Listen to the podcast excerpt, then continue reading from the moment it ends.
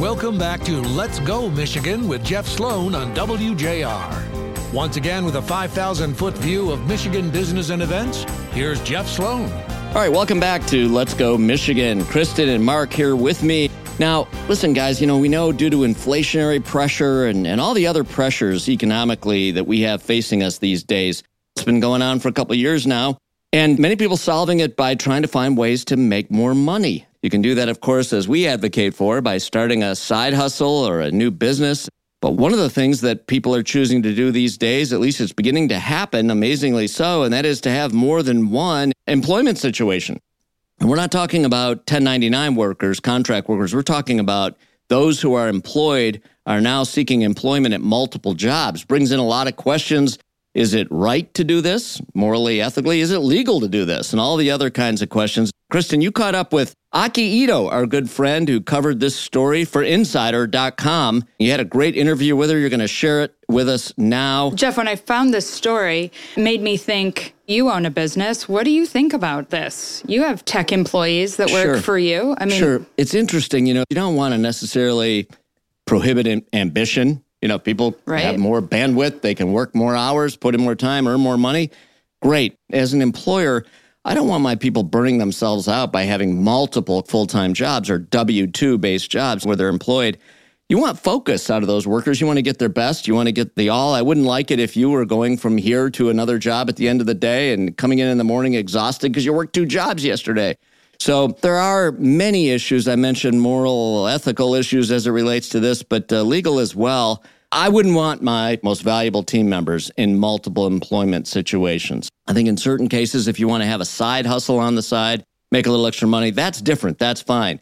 But two full time employment situations, that just doesn't seem to work. well, just wait to hear this interview, Jeff, from uh, Aki. Some of these people have three and four full time jobs all at the same time. Unbelievable. Mark, let's tee it up. Here's Kristen's interview with Aki Ito. I actually saw this article that you did on Insider. It was in my social feeds, it was everywhere. You must have struck a nerve here because there was a lot of publications that were reposting this.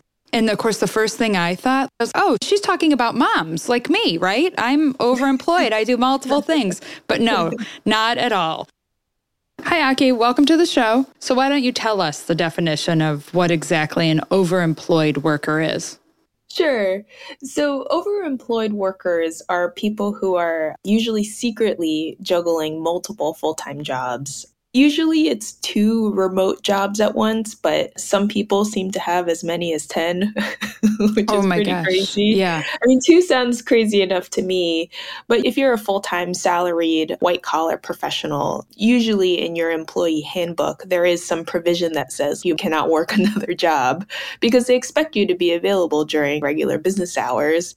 But these people sometimes don't have that much of a workload. In other cases, maybe they're just really good at their jobs.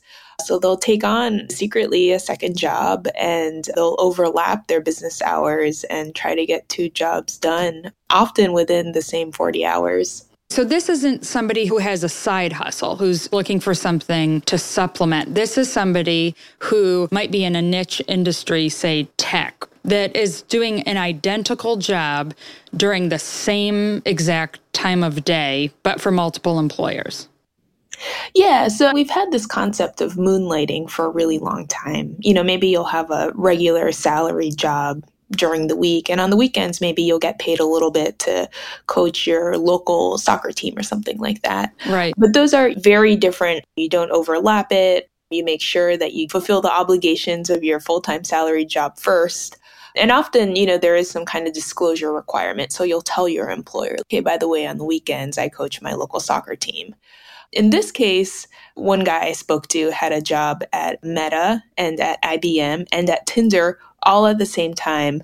One was based on the West Coast uh, during West Coast hours, and another was based on East Coast hours. So there was like a little bit of like a staggered time zone situation, but for the most part, he was definitely overlapping those hours. So it's a very different thing from moonlighting. Right. I mean, how many people are we talking that are participating in this type of employment, being overemployed? It's super niche. There was a McKinsey survey that estimated that it might be about 5% of a typical organization, but that just still seems way too high for me. Looking at some of the government numbers, you know, my guess is it's probably well under 1%. But the interesting thing is, this phenomenon has been getting so much press over recent years, you know, since the pandemic, since a lot of jobs have gone remote. So there is quite a bit of paranoia among the bosses that their employees are doing this. But I think that paranoia is quite overblown. I think it's still limited to like a very small segment of the population because, I mean, most of us have jobs that actually take up 40 hours a week. It's pretty hard to take on a second one without getting an overwhelming workload. Absolutely. So, the idea behind this is taking on multiple jobs, stay within 40 to 50 hours of work, but continue to increase your salary. But how do you get away with all of that? This, I feel this is suspicious. yeah, I mean, I think the number one strategy is to make sure you're actually fulfilling the obligations of each job. You know, there are some people on the Reddit forums who are gleeful about not meeting the expectations that their employers set for them. But I mean, in that case, you're going to get fired pretty quickly, or you might even get caught because an employer will get suspicious and try to run a background check on you or something. But yeah, if you're doing your job well and you're able to do both jobs well, then your employer really doesn't have like a, a reason to get suspicious, right? So I think in that case, it's pretty rare to get caught there's this thing on LinkedIn where you can hibernate your profile so people can't look for you. You can also uh, freeze your employment history with Equifax. So, when prospective employers for your second or your third job try to look at your employment history, they can't actually tell that you have had multiple employers at one time.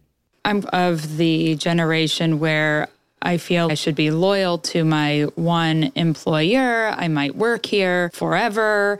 Just the sense of moonlighting somewhere else or finding multiple jobs just doesn't feel right. From the people that you interviewed, are you sensing that this is the start of what we have to look forward to? Or is this, again, just something that's so niche? I think the number of people who actually have two or more full time jobs, that's a really small number in the US economy when you look at it as a whole. But I think this whole overemployment phenomenon is part of this bigger phenomenon among white collar workers to detach from their employers a little bit more. You brought up this idea of loyalty. A lot of the people I spoke to for this story said, yeah, like maybe that being loyal worked for my parents because they didn't have layoffs back then. But right. now you can get laid off at the drop of a hat. Even if you work really hard, you won't get promoted, you won't get raises that keep up with inflation. All good points, actually. Yeah, what's, yeah. what's even the point? You know, yeah. my employer's not going to look out for me. So, like, why would I look out for my employer? For a lot of people, that just means like maybe not putting in the 80 hour work weeks that they used to back when they really believed in their jobs. This is kind of a move away from hustle culture. But for these people who are trying the overemployed thing, it means secretly going out and getting another income. Yeah, I find it fascinating, mostly because I can barely keep up with the job that I have now. Maybe we all need to start rethinking that idea of what it means to be loyal to our jobs, right? Yeah, I think like a growing number of managers, especially as younger managers are coming up, coming up the hierarchy, I do think we'll see more of that mentality of like, as long as you're delivering results, like, I'm okay with what you do during the rest of your time. But I think more traditional managers will be like, well, like we're paying you to be available during regular business hours. So if you're doing something else during those hours, that's not okay with me. I own those hours. You are obligated to deliver those hours to me. And if you've already gotten your work done, then you should tell me so I can give you more. I trust you to be honest in that way. So there are definitely two kinds of managers out there, I think. Right. And did you ask any of these employees about benefits? I mean, are they collecting health benefits or any kind kind of benefits, quite frankly, from each company that they're working for? A lot of people do get health insurance from both companies, both employers, and then they kind of arbitrage, right, to see, you know, which one covers what particular procedure. Some people, they get health insurance from only one company and then they'll lie to their other employer and be like, oh, I'm getting it through my wife's work or something." Oh. I see. Yeah, that makes sense. Yeah, and then there are other things to consider like 401k, parental leave. Yeah, lots of things to consider, which is why these online forums are really handy for them because you can ask these like really detailed questions, right? That nobody else would know the answer to. But because this community, they're all doing it too, they have the really detailed answers of what to do in these really specific situations. Right. And these specific workers are more contract workers, correct? Or not? It depends. You know, a lot of them do have multiple W 2 jobs. The guy I led my story with when he was working at Meta and IBM and Tinder all at the same time, those were all W 2 jobs.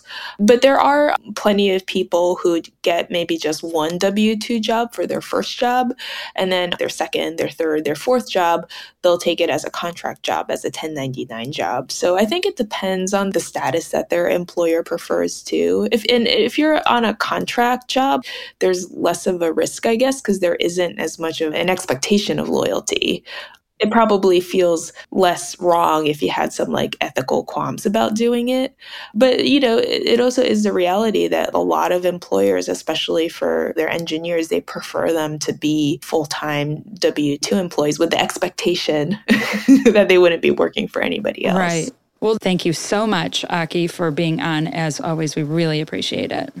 Thanks, Kristen. All right, Kristen, great interview. Aki always does such a great job, and we appreciate you bringing the story to us. It's really eye opening to see indeed how this labor market continues to experience great change, deep change in many, many ways. All right, now listen, we're going to run to a quick break. When we come back, we're going to hear about the subject of the article that we referenced for our next piece, and we're going to have an interview for you. How often do you lie? Oh, great. Well, researchers investigate how the recipient and the medium affects telling the truth. We'll have that when we come back right after this break, right here on Let's Go Michigan.